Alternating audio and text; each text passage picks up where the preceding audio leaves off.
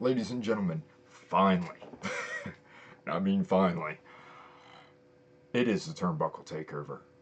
It is episode 11, and I am large and in charge. With this episode, this one is going to be different than anything we've ever done. First off, let me start off by saying I want to apologize to my fans for being on a delay. Um, the way the world is right now, I've had a lot of things going on. Um, trying to find out my finances along with everybody else that's in the same predicament that I am. Um, I'm not trying to talk about life with this. This is a wrestling show, but I do want to apologize my, to my fans and my cool cats and kittens out there. if anybody watched that Tiger King stuff, that is like the volume turned up a thousand, but so fake. But anyway, needless to say, um, I hope everybody's enjoying their time home with their families. Uh, this has been a rough go of it for everybody, uh, whether it's a conspiracy theory or a virus. It is what it is. We're home. The only problem I have with this whole situation, and I don't want to start the podcast off on a bad note. I'm not saying it's a bad note, but WWE yesterday, and I'm glad I waited to film this because I would have had to talk about this next week. So things happen for a reason. Um, I'm not sure why. The state of Florida deemed WWE essential personnel. Now, when I was growing up, essential personnel meant firefighters, nurses, grocery shoppers, or, or grocery attendants. Um, you know, never in the history of life has wrestling been essential. Now, is it essential to my uh, thought process in life? Yeah, it is. I need wrestling. If I didn't have wrestling, I don't know like what I would even get into. Like I don't know what my hobby would be. You know, um, I am having a problem with this because I feel like okay, well, if WWE is essential, why aren't I? Why can't I go back to work? What is keeping me as a restaurant manager and my employees from going back to work? If wrestling is essential, because if wrestling's essential, then everything's essential. Correct? I could be wrong, but that's how I see it. That's my opinion. WWE should not have been anywhere near an, an essential list. Sorry. In fact, I will stick with what I said a couple weeks ago. WWE should not be working right now. These guys should be home with their families. Do I appreciate it? Yes. There was someone on the internet who I wouldn't say I'm friends with, okay? I'm, I'm just going to state that. He runs a little backyard federation. And we all, if, if anybody knows who I am, okay, they know this guy. Somewhat. Okay, he lives in Salisbury. I'm not to throw names out there because I'm sure somebody will go back and tell him, and then there'll be a big old brawl, and I'll just have to defend myself because I know I'm right on this. Yes, I am happy WWE put on WrestleMania. Yes, am I happy that wrestling's back? No, I do not agree with it. Me being happy with something and agreeing with something is two totally different things. And these people that run these little backyard federations, do yourself a favor and quit because you're making a business look really fucking stupid. I sit here and I watch a certain somebody literally post the most terrible matches, and this dude has a ring in his backyard. Come on, man. You're a trained professional. You went to a wrestling school, from what I understand. So, why would you need or feel the need to get on there and blast me because I said that WWE shouldn't be working right now? Yeah, you damn right I said that. Because that's my opinion, and I'm a right to have one. It is pathetic how these backyarders go around and and and and say, "Oh, well, uh, the people who say that WWE should shut down uh, We, where would we be without wrestling? I'll tell you where we'd be at wrestling. Same place we are right now. In the house, in lockdown. These guys are having hand to hand combat. They didn't let the UFC do their fights. You know, eh, so it really fathoms me how Vince McMahon really got them to pull the trigger on this. I have sat and thought about this since this was released yesterday, maybe even the day before. And I sat there and I was like, what in the hell is going on? Come on now. Like, essential? Yeah, like I said, essential to my happiness. That's about it. So, how do you all feel about that? Like and comment below. Do you feel like the WWE should be essential personnel? Do you feel like wrestling should still be going on right now? Because right now I don't. And I'm a huge wrestling fan, if not the biggest where I'm from. So, with that being said, let's get into some t- TID points and, and bullet points and things that we got going on around before I get into booking this invasion. And let me tell you, I literally have two pages written for one Raw. so this is going to be a very long process. I don't know how often I'm going to do the Can You Book It. I think what I'm going to do, instead of booking like six months in advance of the show, I'm going to I'm going to do like Royal Rumble season to WrestleMania. How they would have booked the invasion angle. So when I start talking about this, and I don't mean to jump around, I'm still got tidbits to talk about, but I want to explain this real quick. I'm going to start the Raw of January 1st. Whatever week that would have been, that's the week I'm starting. I think that's perfect. Uh, that gives me time to do what I need to do with it, and it gives me time to book it and to make WrestleMania look strong when I book it. So, little tidbits here that we got going on around the wrestling business because I'd like to go ahead and cover Raw I'm gonna cover some things on Raw, but it's it's this empty crowd stuff's really starting to put a toll on me. Um, let's start off with Ronda Rousey. Okay, so I was really hot headed about this when I heard it. She gets on her little World of Warcraft. I guess it was she was streaming. I'm not exactly sure what she was doing all I know is somebody asked her a question about WWE. And basically, basically, this is what she said wrestling's fake. And I don't understand why people get so uptight about it. And they didn't show me any, the fans showed me no respect. Well, Ronda, let me tell you something. First off, if you would have came in in the 1980s, you wouldn't have got any respect. In fact, your ass wouldn't have been on TV until you got trained. Yeah, did they put Cyndi Lauper on TV? Did they put Mike, uh, um, Mr. T? Um, did they put Liberace? But they, Mr. T is the only one that worked a match, and Hogan had him for months, and he trained him, and Mr. T did exactly what he was supposed to do. They were worried going into Mania One, but Mr. T was a celebrity, but he was a legitimate, I guess, badass in a way because he was a bouncer. I mean, I don't know. Like, you could look at this a hundred different ways, but I'm going to tell you right now, never once did I hear Mr. T come out and say wrestling's fake. And if you were cutting a heel promo, you got me. Kudos to you.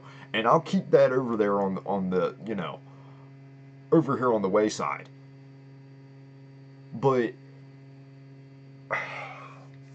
I can't stand her. I'm just going to tell you. If you want to be a badass, there is no badass in this world when you come to kick somebody's ass, are you going to smile while you're walking down the aisle or the entranceway, whatever you want to call it? For the life of me, I cannot understand why this girl consistently either thinks she's the golden goose, maybe because they pushed her to the moon and back, and now she's cocky. Well, let me tell you something. You know, if it was a heel move, eh, kudos. It's a good thing to do. It was a smart little heel thing, especially she's going to come back, but I don't see her coming back. My opinions are Ronda Rousey is done with wrestling. Or maybe that's my hopes. I can't stand her. I understand she's a badass in the UFC. I get it, but she still got her ass knocked out, and so did Brock. So are they that badass?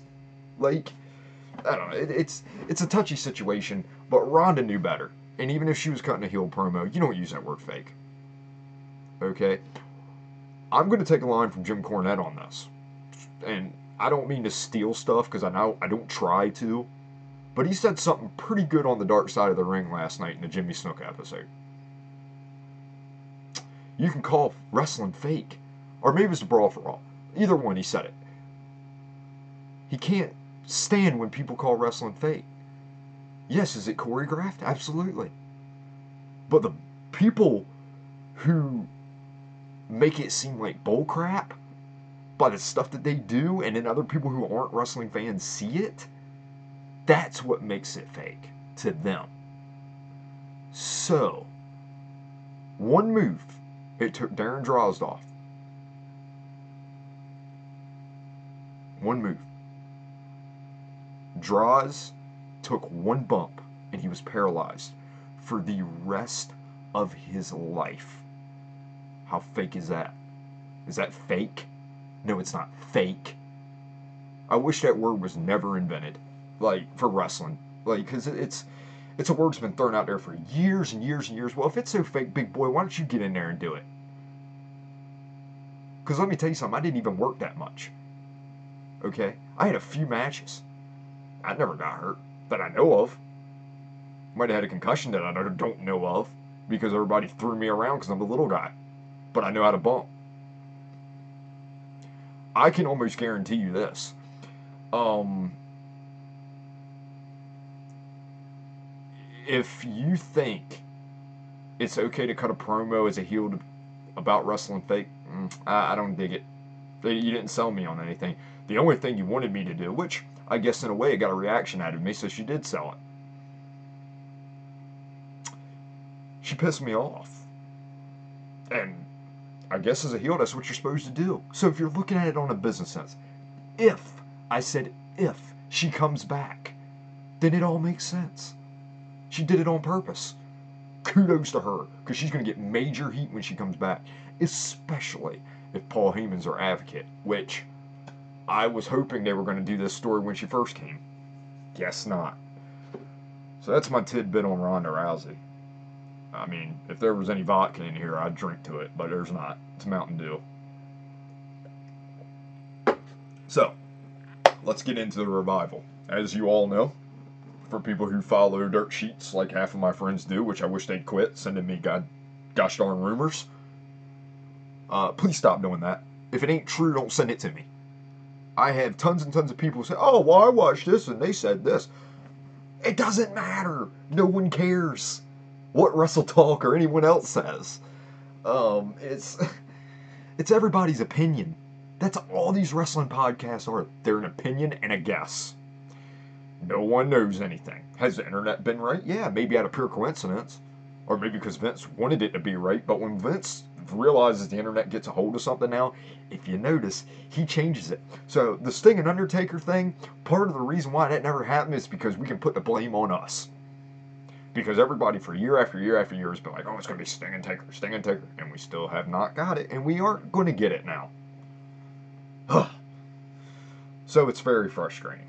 Anyway, on to the revival. The revival leave world champion World Wrestling Federation. I got to say WCW. I don't know why. Um, because I'm thinking they were a WCW tag team. Now, this comes from a viewer. Uh, his name's Les. He's a friend of mine, and he wants to know about tag team wrestling. Well, the Revival are one of the best tag teams probably left in this day and age. I know, I know, I know. The New Day is good. I'm talking WWE folks, by the way. I'm not even going to hit AEW because they've got tag team wrestling almost on lock. Performers wise, yeah, WWE ain't nowhere close. Young Bucks is first. There's there's your first. Then you got the Lucha Bros and the Best Friends and Hybrid. Uh, I think their name's Hybrid 2 or something. Jack Evans, I think that's their name they're they're good. I mean, even the Butcher and Blade, I could see hanging in there with some WWE tag team. I mean, even though they're the drizzling craps sometimes, especially the Butcher, whew, you can tell his age is catching up with him. Sometimes. So, what can we do to change the tag division for WWE? It's quite simple. I don't understand why Vince McMahon, and I think I said this on a past episode, and I don't mean to repeat myself, but this is the truth. I don't understand why Vince McMahon can literally throw two guys together without matching, you know, you know, attire. They make no sense in their promos because they got to cut a separate promo. They're not cutting a tag team promo. Anybody wants to know what a tag team promo is? Go look up Demolition. Demolition were very good, and so was LOD. Both of those tag teams and the Steiners, really any of the tag teams from the 80s somehow knew how to do tag team wrestling. Now it's a lost art. And let me explain why. There's a couple things, and it's little things, but they make a big deal. It's a few things. Number one, the tag rope. I want you to go back and watch 80s wrestling, and even 90s.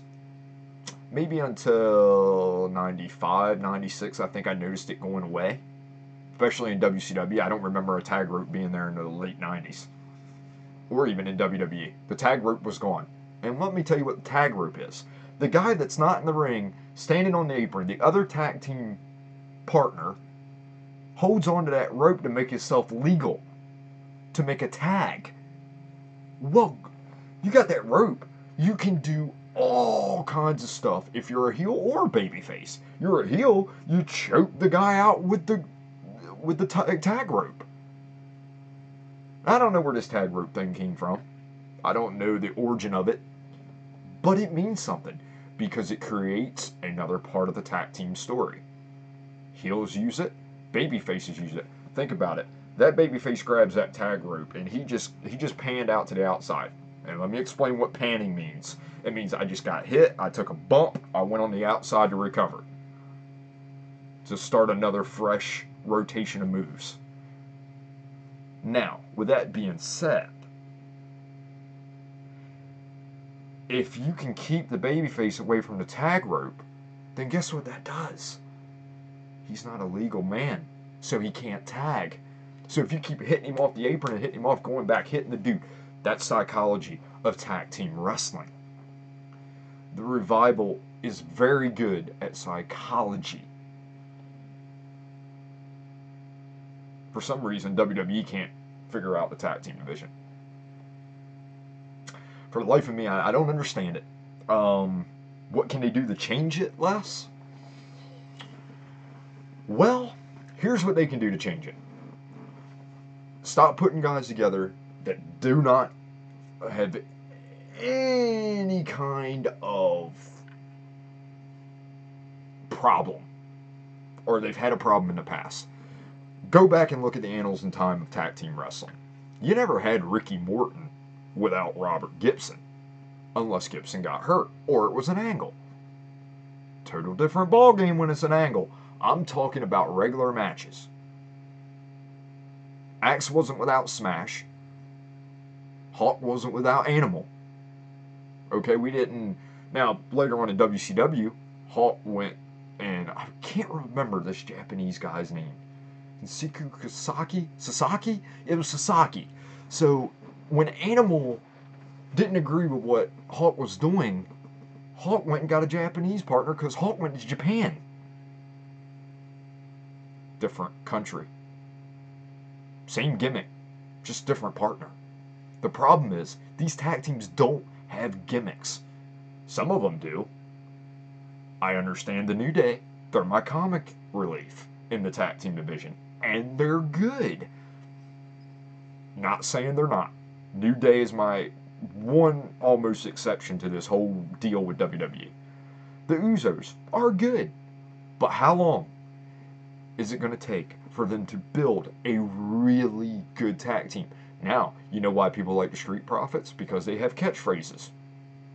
They have a prop. They talk about smoking ganja. Well, let's be honest. That's becoming a real popular thing nowadays. And when somebody says to you, you want the smoke, I think we all know what that means. I mean, some people play dumb to it, but oh, we know what it means. And people who don't even smoke marijuana are in on it also. Because when I went to the house show, they had a pretty loud reaction. They had matching gears. They are both African American. They look like brothers. And let me bring the brother thing out to you. Another reason why a lot of tag teams worked back in the day and not now is because they looked similar. They looked similar. Matching gear. They their their facial expressions were the same almost. And the crowd ended up loving both members of the tag team, not one or the other. Like for instance, um, I don't mean to keep bringing demolition up, but I'm trying to use WWE tag team stuff here. Not trying to go off into WCW, even though I did a little bit. This is WWE now. You're never gonna see. You are never, ever gonna see a legitimate good breakup if two guys didn't have anything in common in the beginning. So, if you're building to put two guys together who never should have been together in the first place, to just break them off with an angle, fine. But if it's Ricky Morton and Robert Gibson, or it's Axe and Smash, or it's um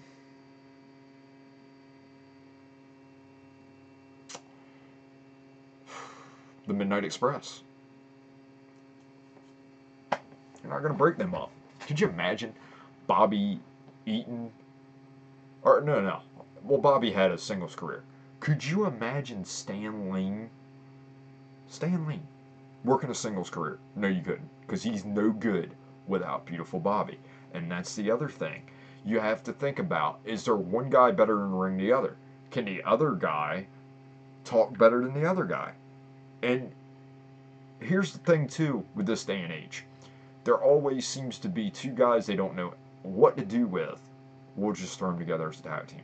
That doesn't work. You know, where's the vignettes? Vignettes are great. Like, I remember back in the 80s when they were getting ready to bring a tag team in, there was always this big, like, it was a big deal. Now tag team comes in, yeah, and people's really lost the feel for tag team wrestling. Um, the psychology of the matches are terrible. They're not tag team matches. It's two single guys taking on another two guys that are on the outside. That's what I feel. I don't feel like it's a tag team match. I feel like it's two singles matches into one. It's broken down too much. Like, tag team wrestling is very simple. But using the tag rope and getting a, a hot tag or making an illegal tag with the ref distracted is a lost art. My God, you can do so many more things with tag team wrestling. And I think one of the reasons why back in the day the NWA was like, we got these tag teams, we're going to run with them. My problem with WWE right now is there's no tag team that I could see main eventing a card and being like, oh yeah, this is going to be awesome. Whereas back in the 80s, I would see the Rock and Roll Express and the Midnight Express headlining or main eventing a card, and I would be super stoked. Not now. Uh, how are we going to rectify this? Well, we're going to rectify this very simply, is to bring tag team wrestling back. It's gone. It's there, but it's gone. The matches aren't laid out the same. Guys are just thrown together in tag teams. That very rarely happened in the 80s. I think maybe once or twice. Okay, you had the Heenan family, you had two different guys. But it was the Heenan family. They were a family. It makes sense. It's okay to rehash some things in wrestling. I feel like sometimes they don't do that because they're afraid the internet's going to blow up on them. So what there's another demolition? Does this really matter in this day and age? There's been so many things copied and done over. You know, how awesome would it be if maybe you know, I like what AEW's doing when they have veterans managing the younger guys because it gives them a rub. It gives them that push a little bit. Like Jake Roberts with Lance Archer right now is a perfect example. Could you imagine This will never happen because they're in major contract disputes over royalties. But if Axe and or even Smash, either one, walked out to the arena, I'm here to debut a new tag team. I'm their new manager, and it was a dark, like the Dark Order or something like that, like a dark. I'm not saying call them demolition. You know, maybe you could have done this with the Ascension, maybe. But Axe being the manager, dude, that just. Mean, that rub. I need that rub. There's no rubs going on. It's just here's my tag teams. I hope they do good tonight. That's what I think Vince thinks. I think he literally says whatever. It's just he's never been a fan of tag team wrestling, and for the life of me, I can't understand it. Which is probably why I was a WCW fan so much. So, that's your tidbits for this week. Um, I hope you enjoy, enjoyed Raw. I hope you enjoyed SmackDown. Now we're going to get into some interesting stuff. Now we're going to talk about can you book it? Um, it is in 2001 right now. Well, not really, but it is. Um, it is the Raw in January 1st. So I'm going to be reading a little bit. Going to try to not keep my head down but this was a lot to write. So The Rock comes out and cuts a promo on basically about, you know, Royal Rumble, Mania. Uh, McMahon joins him. He thanks The Rock for a great victory at the last pay per view. Um, NWO's music hits. Now, let me explain. This is the first time we are going to be seeing anybody from WCW. I have basically started this like WCW has been bought. We all know it. We have not seen anybody. Just explain that to people. So, there are actually only four members of this NWO.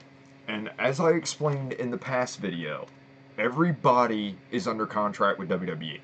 Okay? In this world. Alright? So, when I say Macho Man and guys like that who actually weren't in the invasion, it's because I threw them in there. This is hypothetical. Okay, four members of the NWO. The original three Hogan, Hall, and Nash, and Savage. They beat The Rock down. And I mean, they beat him with every inch of his body. Savage grabs a chair. Rock gets the upper hand on the original three. Savage comes from the crowd, grabs a chair, and just beats the shit out of Rock. I mean, Savage is just unloading on him. The crowd's going absolutely nuts. The NWO massacres the Rock, even takes down Vince. Vince is laying there. The Rock gets every finisher from the NWO. We go to commercial break. When we come back, the NWO is walking to the arena in the back, basically just tearing up everything just ripping through the whole promotion, going in the back in the locker rooms, destroying jobbers, whatever it might be. Next match is up. It's the Hardy Boys versus APA. Uh, towards the end of the match, Jeff goes for a swanton dive, hits it. About this time, out from underneath the ring comes Lance Storm. He hits a super kick on Jeff. The ref's distracted by Mike Awesome, who came down from the entranceway. We get the boom. APA gets the win. They get up, give the look. Like, what are you doing? Why are you helping us? What are you doing here? That kind of, you know, look. Um, this is going to be setting up Lance Storm and Mike Awesome for a big feud with the Hardys and APA. This is where we're going with this. Um, I noticed as I was going through this, the WWE was so lackluster on tag teams around this time. They did have the Dudleys, they had the Hardys, but Edge and Christian were on their way to their singles career, and we were getting ready to have the draft. There really was no tag teams in. Right now there is, but later on, once you get into this, it's going to be a hard time to deal with it. Um, next up, we had Jericho versus Chris Benoit, and I put this match as like the match of the night, like the one where really no kind of broken finish happens. It's just a finish for the Intercontinental title. Clean finish. Jericho wins. But after the match, Booker T appears on stage, grabs a mic, does his Booker T stick. You know, sucker, I've been waiting years to see you again. And we were somewhere before, but now we're here together. I'm here to take that IC title, sucker. Whatever it might be. All right, but that sets up Jericho and Booker T. So now we go to another backstage segment because we all know how the Attitude Era is. They love the backstage. Backstage with the Brothers of Destruction. They come commercial break. You see them walking towards the ring. They walk towards the ring back from commercial break. They they basically lights go out. They're like, "What the fuck? Did you hear that voice?" They hear a voice. Okay, and it's a very low key kid voice does anybody see where I'm going with this? Okay. It is literally WWE took the Starcade 97 kid, which I heard was Sting's kid originally anyway, and cuts the shadows like I'm in the shadows taker. I want the real Undertaker.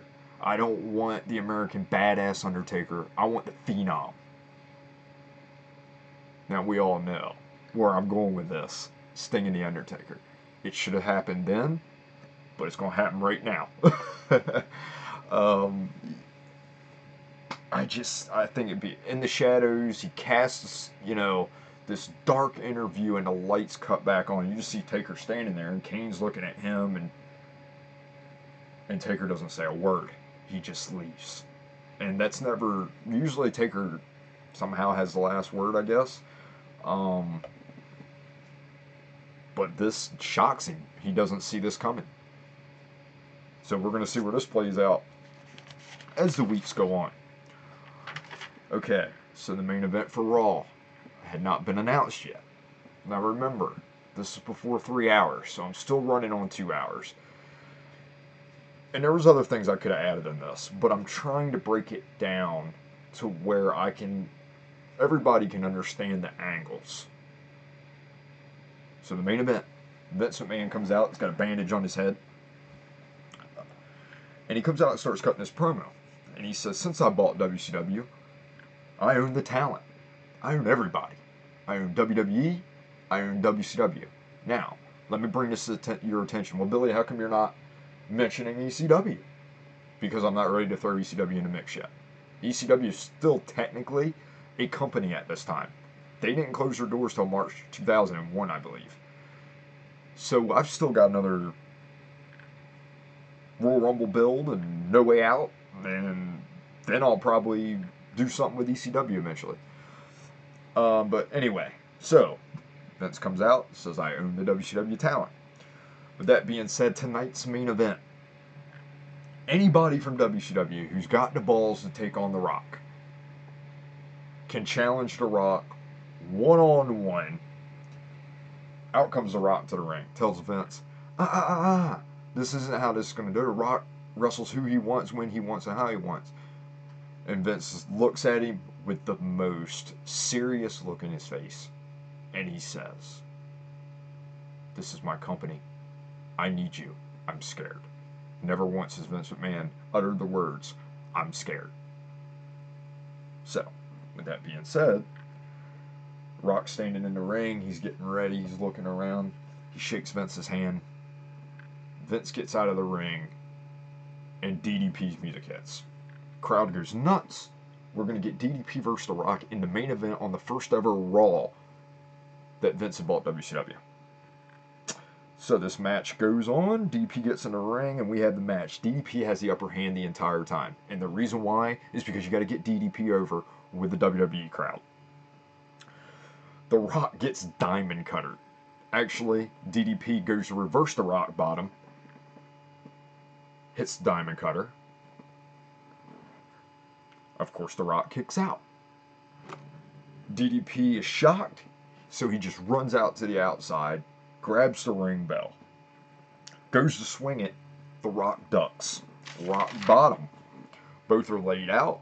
McMahon grabs the title, goes to hit DDP, and hits The Rock accidentally. DDP gets the cover, WCW gets the win. So I hope you enjoyed Can You Book It? Uh, I been pretty much an enjoyable time doing that. Uh, gives me chills a little bit. I, I it's it's what I've always wanted to do. I've always wanted to be a performer for wrestling. But at the same time, I've also my my one true love is to be able to sit in the back and book angles and watch it come alive on television. My ideas. Uh, it's my dream job. Um, I have actually considered going to school for it. I figured out what you need degree wise. Um, so I'm looking into that. So we'll see where that goes. Now, the top five for this week is a request from a real professional wrestler, actually. And his top five was color commentaries. These are coming commentators. Um, these are guys who only worked, well, they didn't only work, but majority of the time they worked either right next to somebody or they did their little backstage stuff.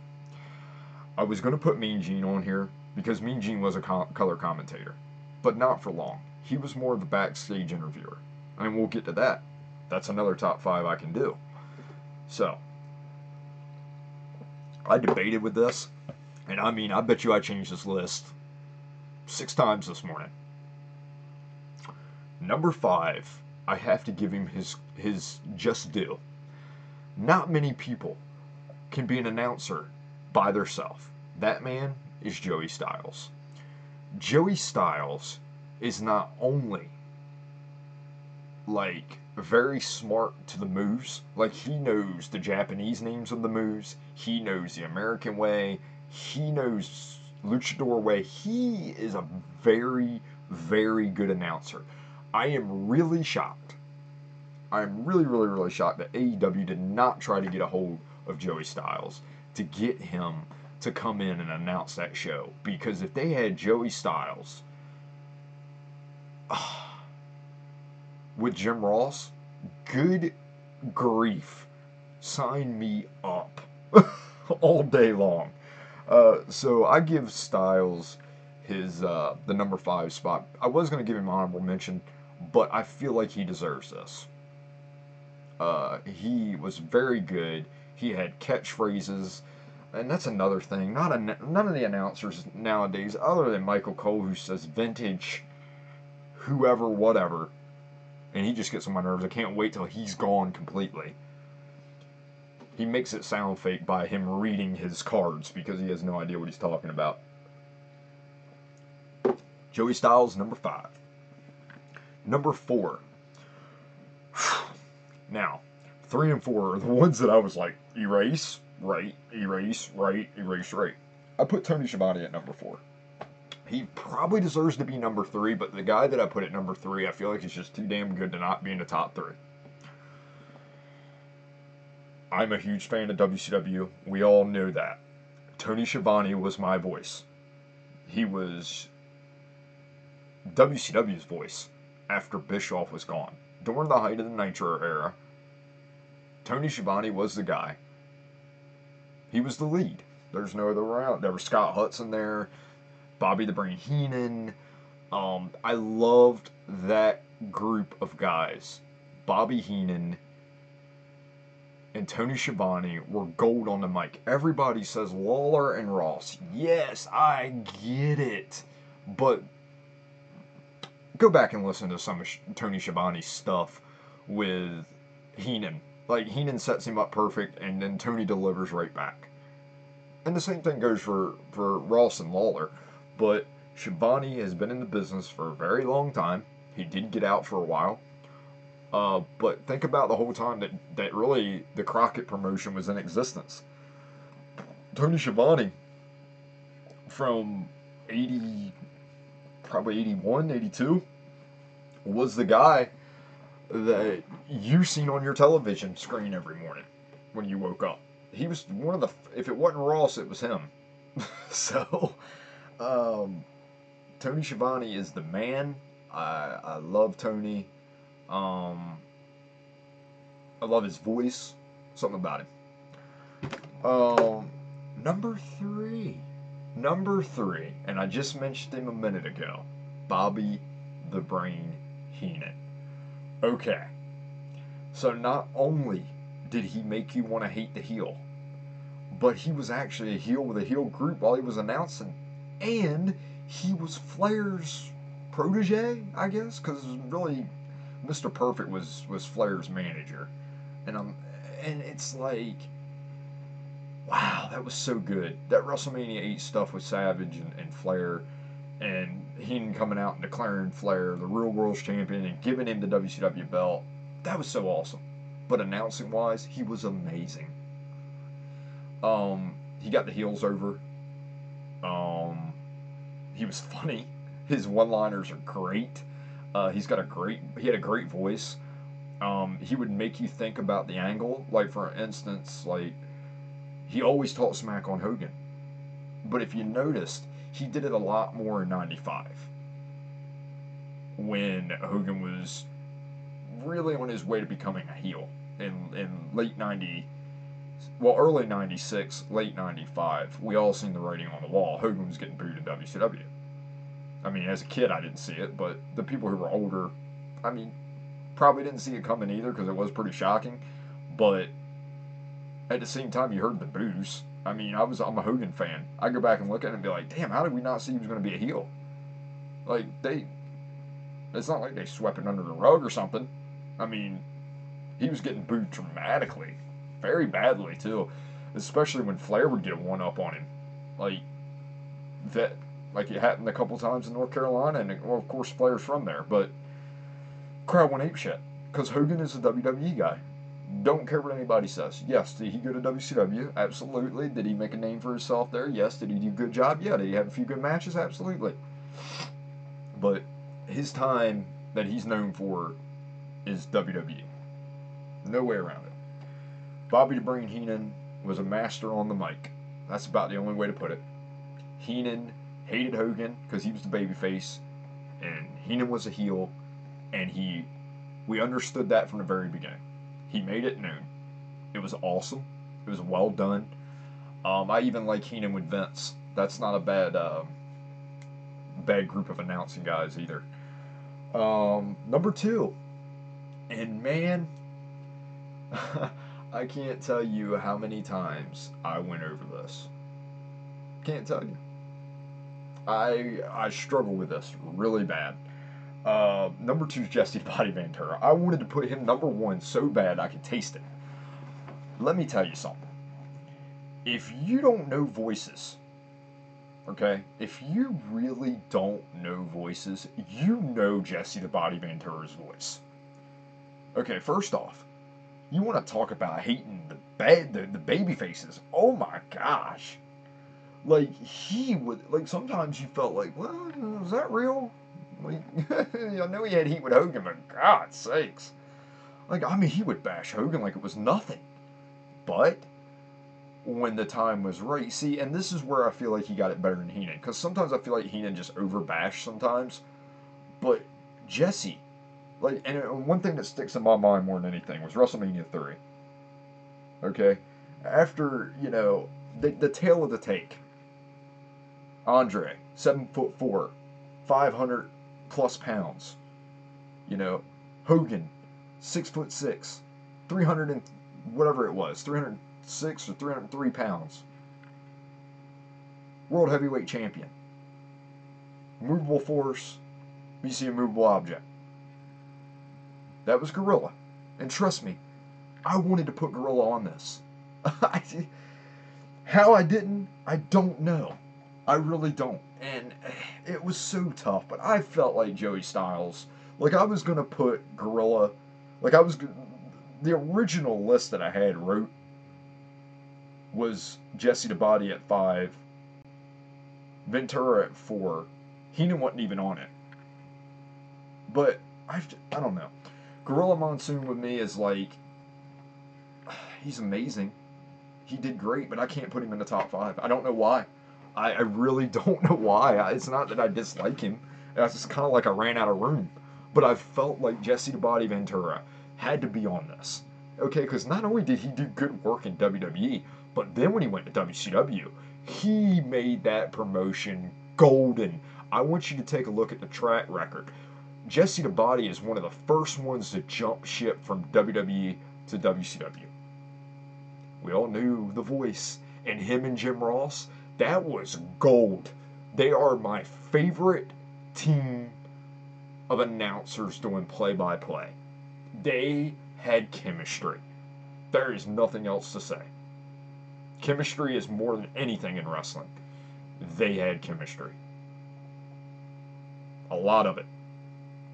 Um, I miss them talking. uh, I like how Ventura kind of changed his game up when he went to WCW um, because it was really, really, really good how he changed from being this, I don't know, dastardly heel announcer to kind of like more on the lines of he just liked watching it. And he was just talking about everybody, whether they were good or bad guys. I think Jesse was very motivated in WCW till Hogan came in. Um, had Hogan not come, we would have had good announcing. If if if Jesse had stayed while Hogan was coming in, that Flair and Hogan match, the beginning of it, sign me up.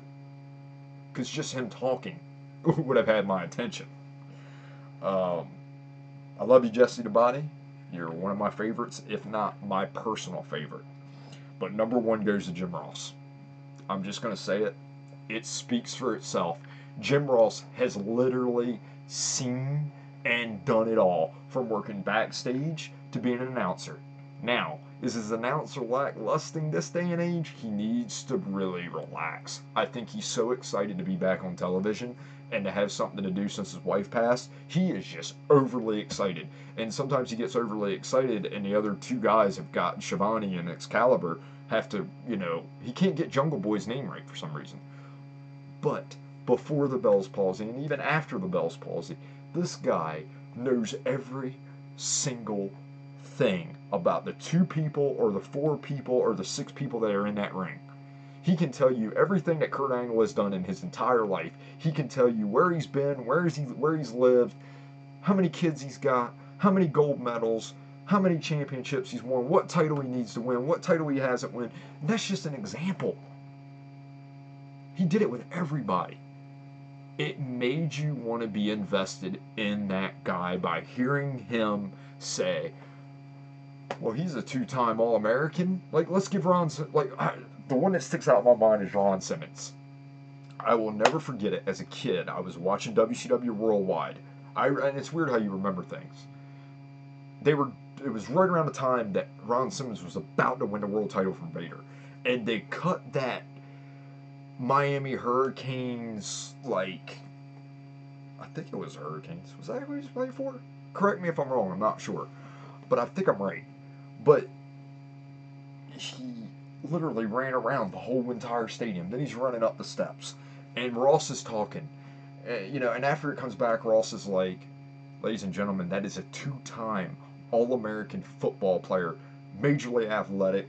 And then he starts, you know, rambling off more accolades at the guys. It's it's all about making the guy look good. And these announcers worried today about making their self look good when instead you need to be worrying about what's going on in the ring. I'm way past my time. I'm at 48 minutes. That was the top five. And let's just end on a, uh, I don't know, somber note maybe. Um, please take care of everybody out there, man. Or we're not going to get wrestling back. Uh, I struggled to do this episode. I'm not even gonna lie. Um, there's not much going on. Um, I should have touched on Raw. I'm sorry I didn't. I ran out of time. But really, you can watch it. it speaks for itself. Am I excited about AEW tonight? Yes, because they know how to do it without a crowd. WWE does not, and I'm not going to ramble on about that anymore. Um, take care of your families, your kids, your grandmother, your mom, this is trying times for us right now. Um, the world has basically been flipped upside down. The wrestling world's been flipped upside down. There's going to be a lot of releases because of this. A lot of companies not being able to make that paycheck to pay the wrestlers.